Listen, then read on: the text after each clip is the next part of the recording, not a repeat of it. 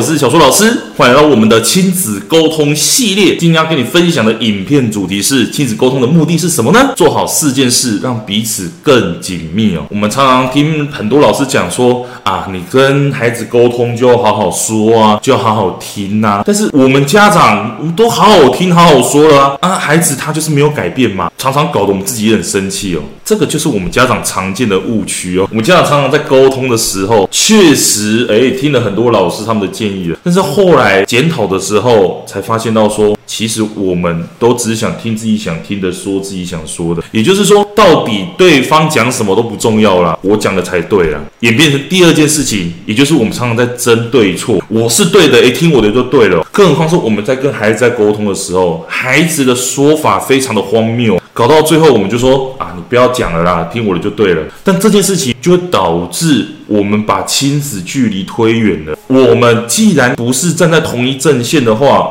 那要一起去改变孩子的学习问题，去提升他的专注力就更难了。你去想看看，当彼此已经站在一个对立面了，你们要怎么样一起去面对一个问题呢？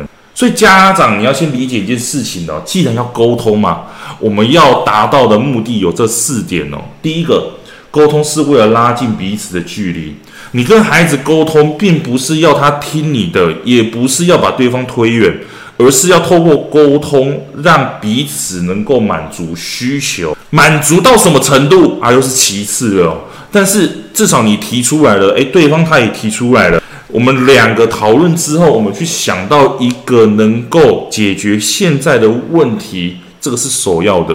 但重点来了，刚刚讲了，既然是要满足彼此的需求，有的时候确实也没办法，所以建立界限就是格外的重要。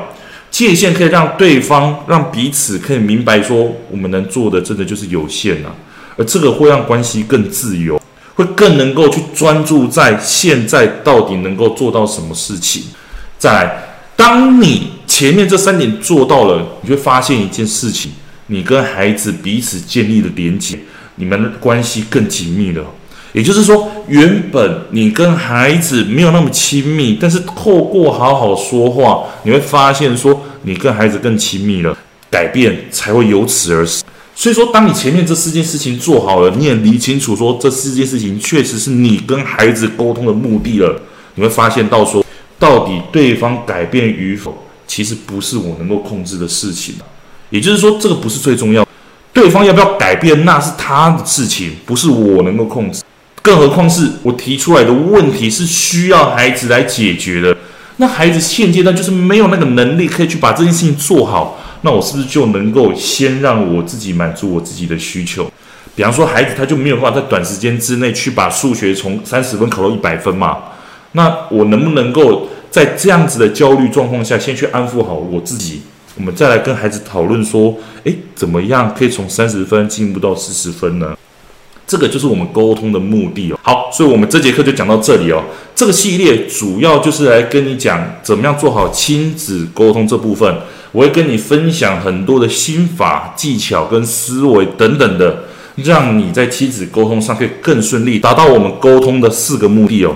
好，那我们今天课程就讲到这里，拜拜，我们下节课见。为了要解决孩子的情绪问题、学习问题、课业问题，甚至是专注力问题，你想要获得更多的免费教学影片吗？欢迎加入到我们的 LINE 大小树教育学院里面，搜寻 LINE ID 小老鼠九七九 dxwrf，我们会给你更多详细的影片内容。加入后。点选我们的课程资讯，还会给你完整的购课链接，让你完整的解决孩子的学习状况哦。那现在购买我们的课程，我们还赠送专属小树老师的私赖群组，让你有任何的问题都可以在里面问到饱、问到爽，而且还不限时间哦。那我们就课堂上见吧。